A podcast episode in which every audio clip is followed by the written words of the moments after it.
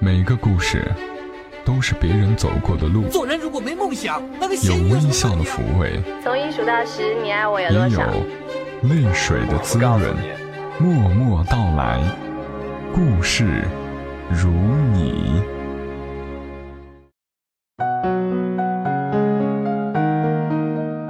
默默到来，故事如你，我是小莫，这里是由喜马拉雅独家播出的《默默到来》。前几天小莫还在美丽的青岛，这会儿已经回到了有些闷热又有些吵闹的长沙，但是觉得特别亲切熟悉。而这一期的《默默到来》也依旧如期而至。今天要和你讲的故事，有些细节让小莫想起自己的童年来。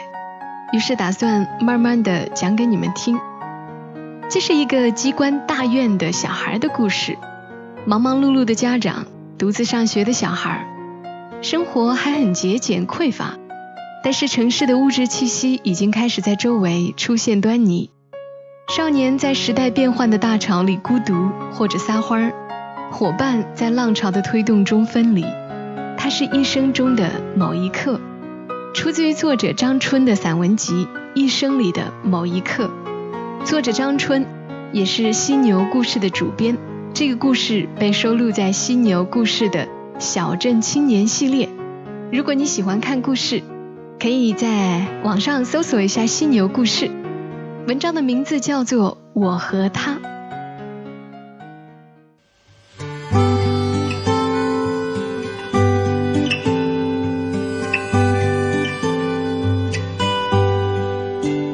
我还记得认识他的情景，那肯定是五岁那年秋天里的某一天，天气很好，清风拂面。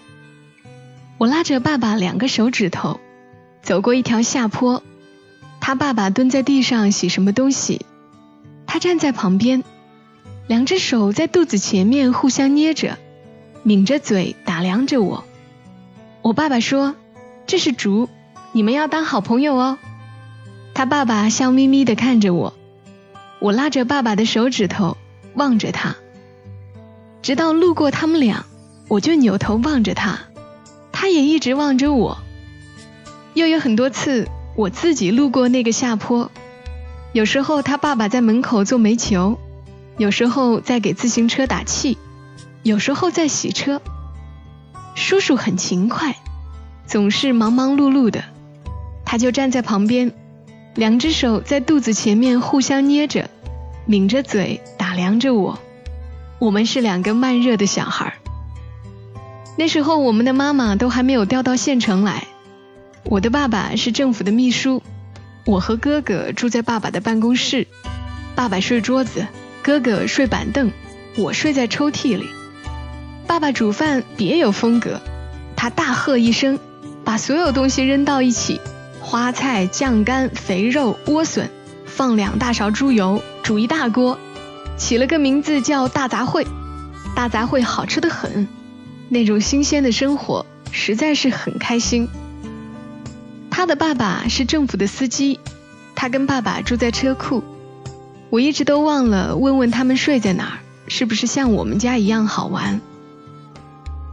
我们俩童年期的友谊。都基本建立在金钱关系上，比如我们有一个糖纸金库，糖纸多数是捡来的，有一些是问人要的。捡那些糖纸真不容易呀，常常落在路边的泥泞里，有时候上面还有很多奶，并且爬满了蚂蚁。我们发现了就捡回家，洗得干干净净，夹在字典里压平整，再用皮圈一捆一捆的绑好。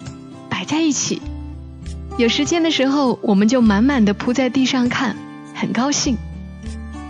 我记得家家奶糖和窝窝奶糖一套都是八张，家家奶糖上面是猴子，窝窝奶糖上是公鸡，猪八戒奶糖似乎一直没有攒齐。大白兔奶糖虽然好吃，但是糖纸一共只有两种款式，还有很多玻璃纸的水果糖纸。可以蒙在眼睛上当眼镜，透过那些糖纸看出去，世界就会变一种颜色。我们的糖纸攒了快两抽屉，算得上是非常富有了。有一天去一个同学家玩，他向我们展示了他的爸爸、叔叔、妈妈、阿姨、姐姐、哥哥等人从上海、北京、合肥、外国等地带给他的橡皮收藏，那实在是太豪华、太精美了。我们俩一边啧啧称奇，一边黯然神伤，然后就放弃了攒糖纸，反正攒了那么多也没怎么吃过。鲁西西第一次发现罐头小人，不是找出了一块奶糖，切成很小块请他们吃吗？我虽然为罐头小人搭了房子，还把一块捡来的破手表倒挂起来，为他们做了秋千，可是我没有奶糖请他们吃，心里一直感到有些不安。大概是这么个原因，罐头小人才不来我家吧？这个问题我一直忘了和他讨论。不过糖纸之外，我们还有一笔共同的存款，真正的存款哦。他们都是在路上捡来的，一分钱、两分钱和五分。捡到五分钱就太高兴了，五分钱可以买一袋酸梅粉、半个果丹皮、一个软棒棒糖。但是我们从来都不舍得花，直到终于攒到一块钱，买了一根橡皮筋。橡皮筋一毛钱一尺。十尺的新橡皮筋非常豪华，别人很多是旧车胎剪出来的橡皮筋，带着沉，弹性也不太好，弹到人还疼。用绑头发的橡皮筋一根一根连起来的那种，又很容易断。总之，我们的橡皮筋是全班最好的橡皮筋。我们俩都不会跳皮筋，都是跳到三框，就是皮筋框在屁股上就到顶了，再到四框齐腰的位置。是无论如何都跳不上去的。我们俩都是可怜巴巴的代家，就是跟着某一家最后一个跳，跳脱了那家人也不会像对待自己人一样救我们，我们只能到旁边去看着，眼巴巴的看他们一路跳到天框，就是把皮筋用手举到头顶的位置。当我们有了自己的橡皮筋以后，每个跳皮筋高手团伙都来巴结我们，一路救我们了。在头一天放学的时候，还要专程来巴结一遍。如果有人骂我们俩笨蛋，马上就有人站出来维护我们。那可都是个子高、跳得好、身轻如燕的大佬们呢。每次决定要把橡皮筋带到学校去的日子，我们都要对对方点头示意，心中怀着某种神圣庄严的自豪感。总之，那时候的人势利得很。总之，因为有了橡皮筋。而成为大明星的感觉是很好的。我自己有个个人银行，是一个猪的存钱罐，只能存不能取。虽然也会用发夹拨出几个硬币出来花，但还是渐渐的越来越重。后来那个存钱罐被摔碎了，钱鸽子滚了一地。我们俩终于得以数清数目，并且望着一分、两分、五分的三座小山，叹息道。如果都是五分的多好啊！我该多么有钱呐！摔碎存钱罐这种大事也没有错过。这样想来，我们俩在一起的时间实在是太长了。每天手牵手一起去上学，从小学到初中，快十年。下课一起写作业，写完作业一起玩。他的家和我的家在楼上楼下，不但可以随时端着碗去夹菜。谁在家里挨揍也都心知肚明。他妈妈是个败家子儿，居然用自来水冲洗家里的地板，这个后面再说吧。他的抗议和叹息我也听得到。某个暑假的一天，我午睡睡傻了，以为是早上，爬起来就在走廊里刷牙。他正在自家院子里玩，抬头就看到我在刷牙，笑痛了肚子，蹲在地上哎呦哎呦的。小孩子还有一笔很重要而重大的收入，就是卖破烂。比如我家隔壁的妹妹常把芳草牙膏全挤了，卖牙膏皮。我听到他妈妈骂他：“你还知道啊？还舍不得挤你自己的小白兔牙膏啊？”虽说街上老鼠尾巴拿去卖三不倒老鼠药的摊儿能卖五毛钱一根儿，也想着那样挣大钱，但想来想去。老鼠真是不敢去抓的，老鼠尾巴是万万不敢去捡的。我们俩不敢卖家里的破烂，卖了钱也不敢留着，要上交，所以我们就在街上捡废铁，捡来也不能拿回家，谁知道大人会干出什么事儿？我们在山上找到一个洞，那是我爸爸以前带整个大院的小孩上山野炊挖出的灶洞。我们把捡来的废铁藏在那个洞里，再用很多树叶盖起来，盖完了装作不知道那个洞，轮流走来走去，远远近近的观察，直到放下心来。真是捡了很久很久很久啊！上学和放学的路上，我们连一根铁钉都不曾放过。两个少年根本就没有昂首挺胸、鲜艳的红领巾飘啊飘。我们走路都是死死盯着地面，看到疑似废铁的东西就欢呼着扑上去。我们总想着攒了很多很多，然后一起卖掉，一次也没有卖成钱。一想起在山上藏了那么一大笔财产，就像一团小小的火焰。在心里发着热，发着光，那不就是阿里巴巴的宝山吗？可是后来有一天，哎，天哪，那个洞它空了，完全空了，什么都没了。洞口的树叶被乱七八糟的拨到一边，没有了财宝的洞，只有土，显得非常的醒目。我感到自己的心也被掏空了。那个空空的洞，那种失望，简直无以言表。如果当时知道“崩溃”这个词，我们俩肯定崩溃了。我们垂头丧气，唉声叹气，为了体面也不好意思哭起来。但是我们再也不捡废铁了。当然，这么爱钱的小孩不会被一两次挫折打败。没过多久，我们又发展了一种新的发财计划。起因是向大院里的一个阿姨学了一个新手艺，把绑头发的皮圈缠上毛线，这样皮筋就不会扯住头发了。具体方法是这样的：一只手套上皮圈，毛线打个结系在上面，套皮圈的手一张一合，另一只手拉着毛线，慢慢的就缠上去了。我们马上用捡来的小金库买来很多很多皮圈。因为皮圈只要一分钱一根儿，我们的本钱还是很大的。我们做了很多送妈妈，可是呢，两个妈妈喜滋滋的，需要皮筋就问我们要，从来也没有介绍人来向我们买。定价两分钱一个的皮筋，硬是一个也没有卖出去，都被妈妈们用了。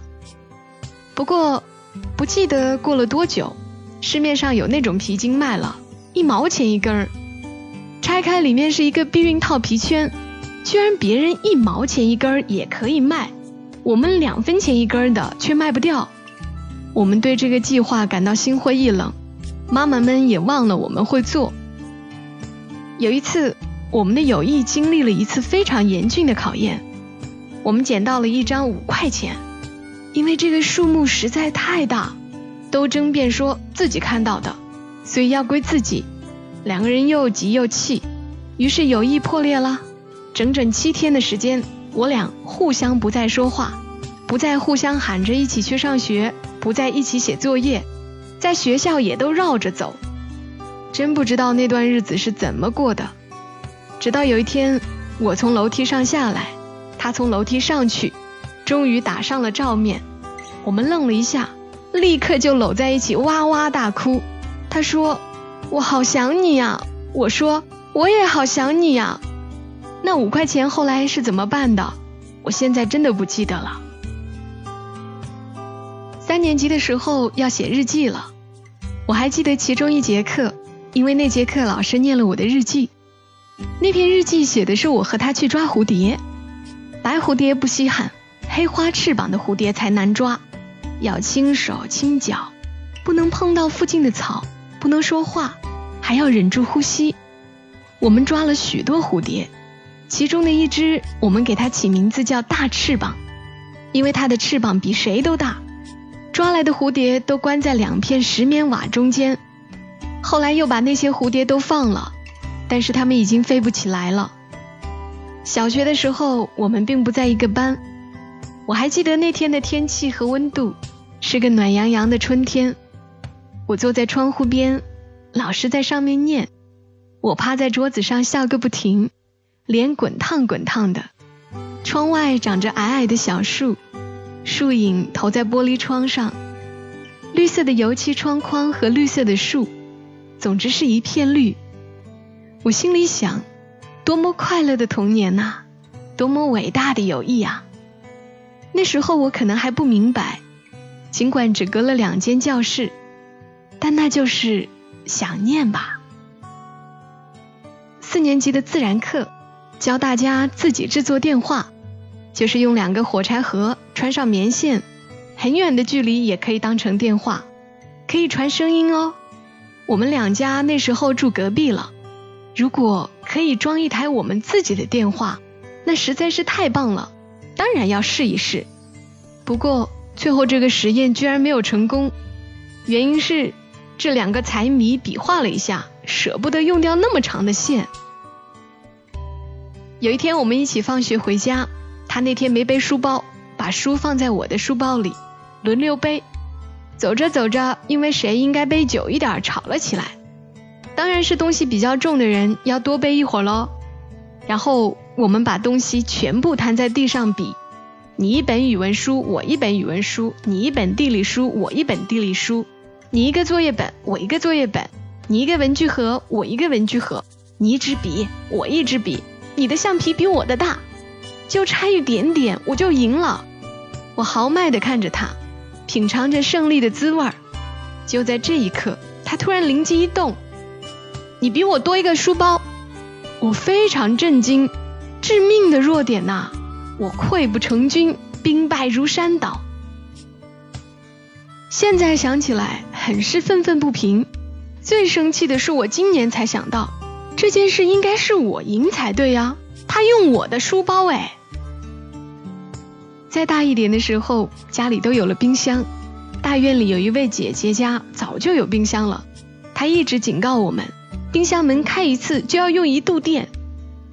所以我们经常坐在对方家的冰箱门口，等着谁来开一下门，让我们看一眼。大人们也会说笑话，说某大城市某小保姆为了凉快开着冰箱门打毛线，大家啧啧称奇，认为那位保姆太过分了，那得花多少电费啊？有一次在他家，可能是我们等来等去没有人来，我就开了一下他家的冰箱门，他气得跳起来把我赶走。脆弱的友谊又要破裂了。作为两个非常抠的小孩儿，为了节约自来水，我们还经常把家里要洗的锅碗瓢盆搬到大院的井边去洗。井水不要钱，这是大家都知道的。大人们也一样，所以井边总是围着很多的人洗衣服、杀鱼、洗自行车。以前打的井很多都有水泥砌的搓衣板。我们大院儿的那口井，因为用水的人多，井边的水泥都被水磨得溜溜亮。他经常痛心谴责他爱干净的妈妈，用那么多自来水冲洗家里的地面。他家有一只我们小孩也能拉得动的塑料水桶，而我家打水的桶是很大的铁桶，我根本拉不动那一桶水，所以我常常要蹭他的桶来用。他也常常哀叹。这样绳子很快就要磨坏了。不过，去井边洗东西也是我们的娱乐之一。不要钱的水，洗完东西还可以玩，比如踩到盆里去洗脚。我也还能想起来，叔叔阿姨们忙完了，大方的用一盆又一盆的水冲脚时那种舒畅的神情。对我来说，井这个字，指的就是我们那个大院里有着很高的井台。边上的水泥是青色的，磨得光光溜溜。许多人在那里洗东西、聊天也常常有一堆人围着它打捞谁家又掉下去的水桶。长大后，我有个疑问：我们家真有那么穷吗？还有，别的小孩都要打酱油，怎么我好像没打过？妈妈说，因为她觉得打的酱油不卫生。我家都是用瓶装的。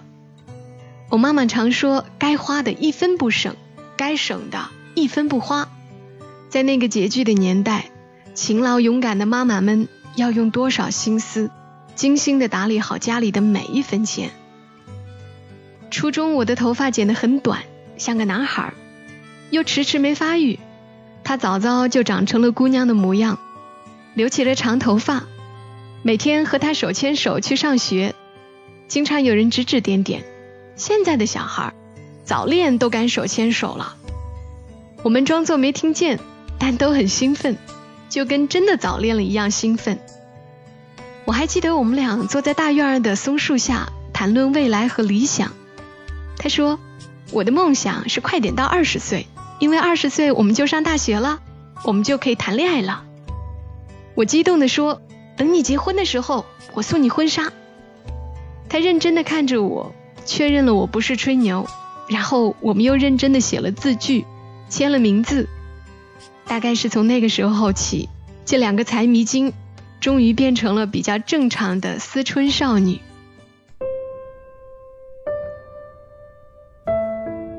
在我婚礼的前一天，亲人们从家乡赶来参加。沈娘见到我的第一句话就是。竹今年去世了。原来妈妈一直瞒着我，却忘了给沈娘打招呼。竹是我的好朋友，认识他的时候我五岁，他六岁。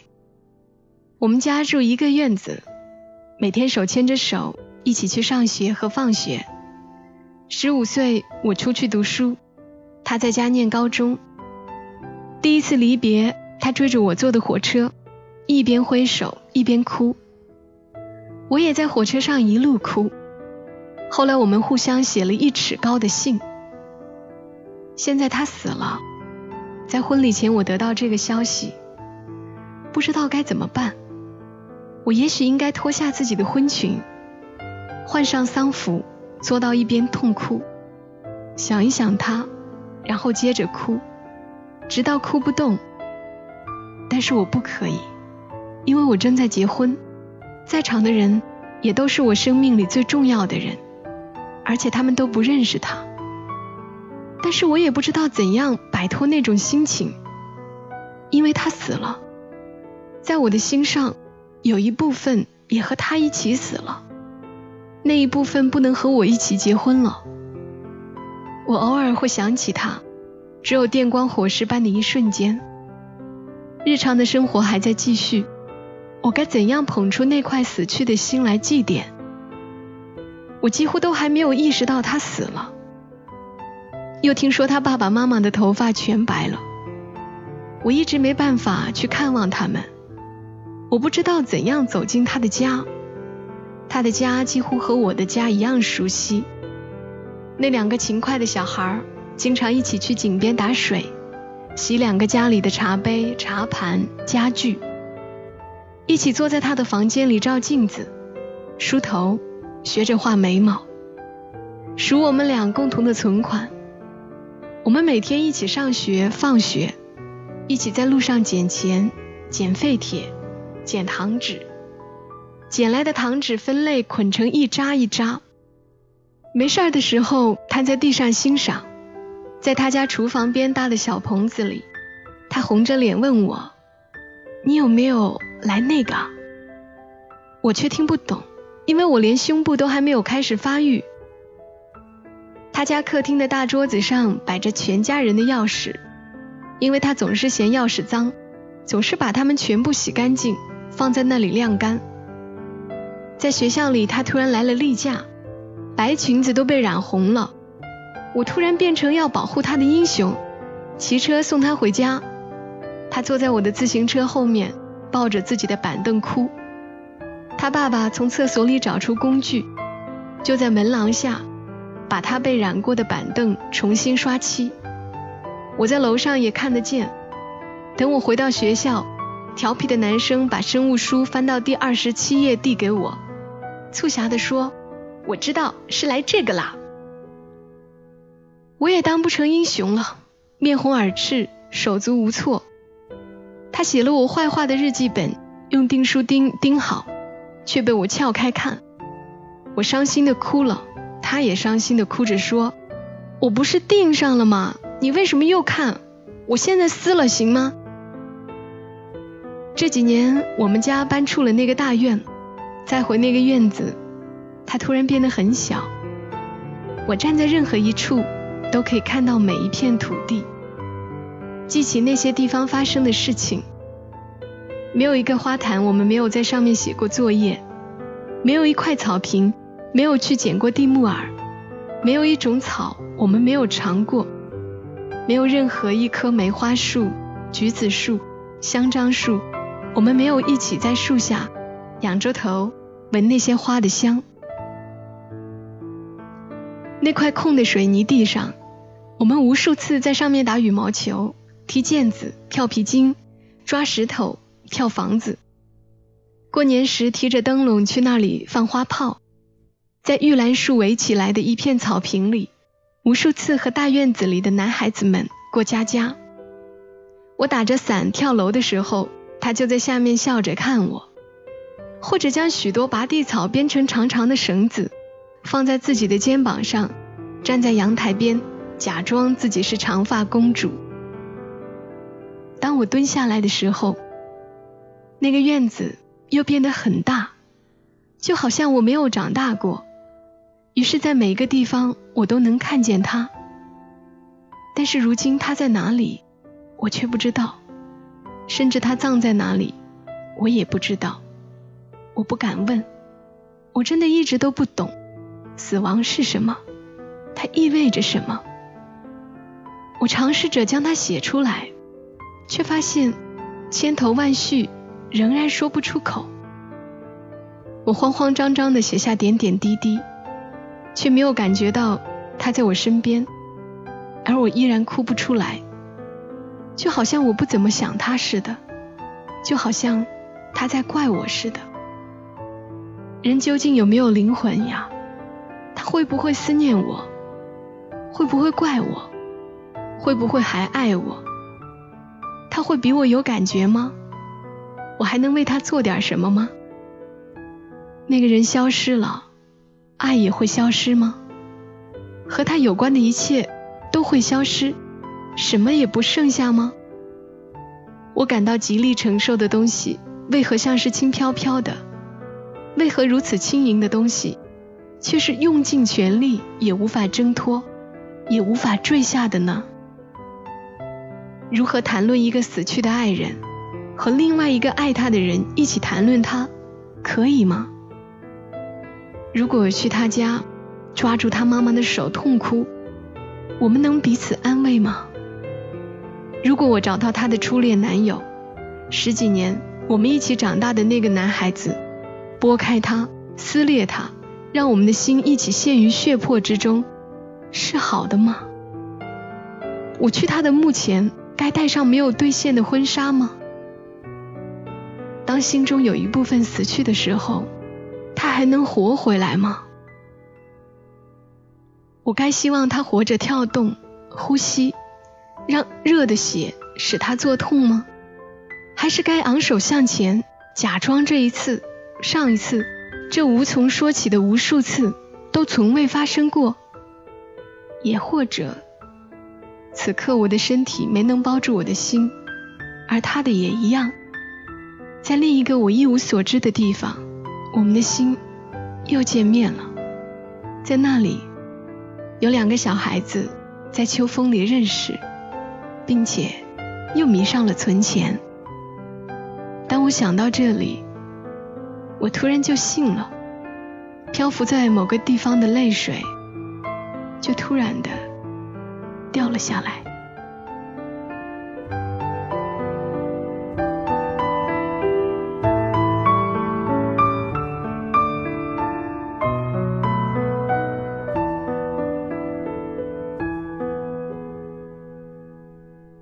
说了这么个细细碎碎的故事，张春的《我和他》出自于他的散文集《一生里的某一刻》。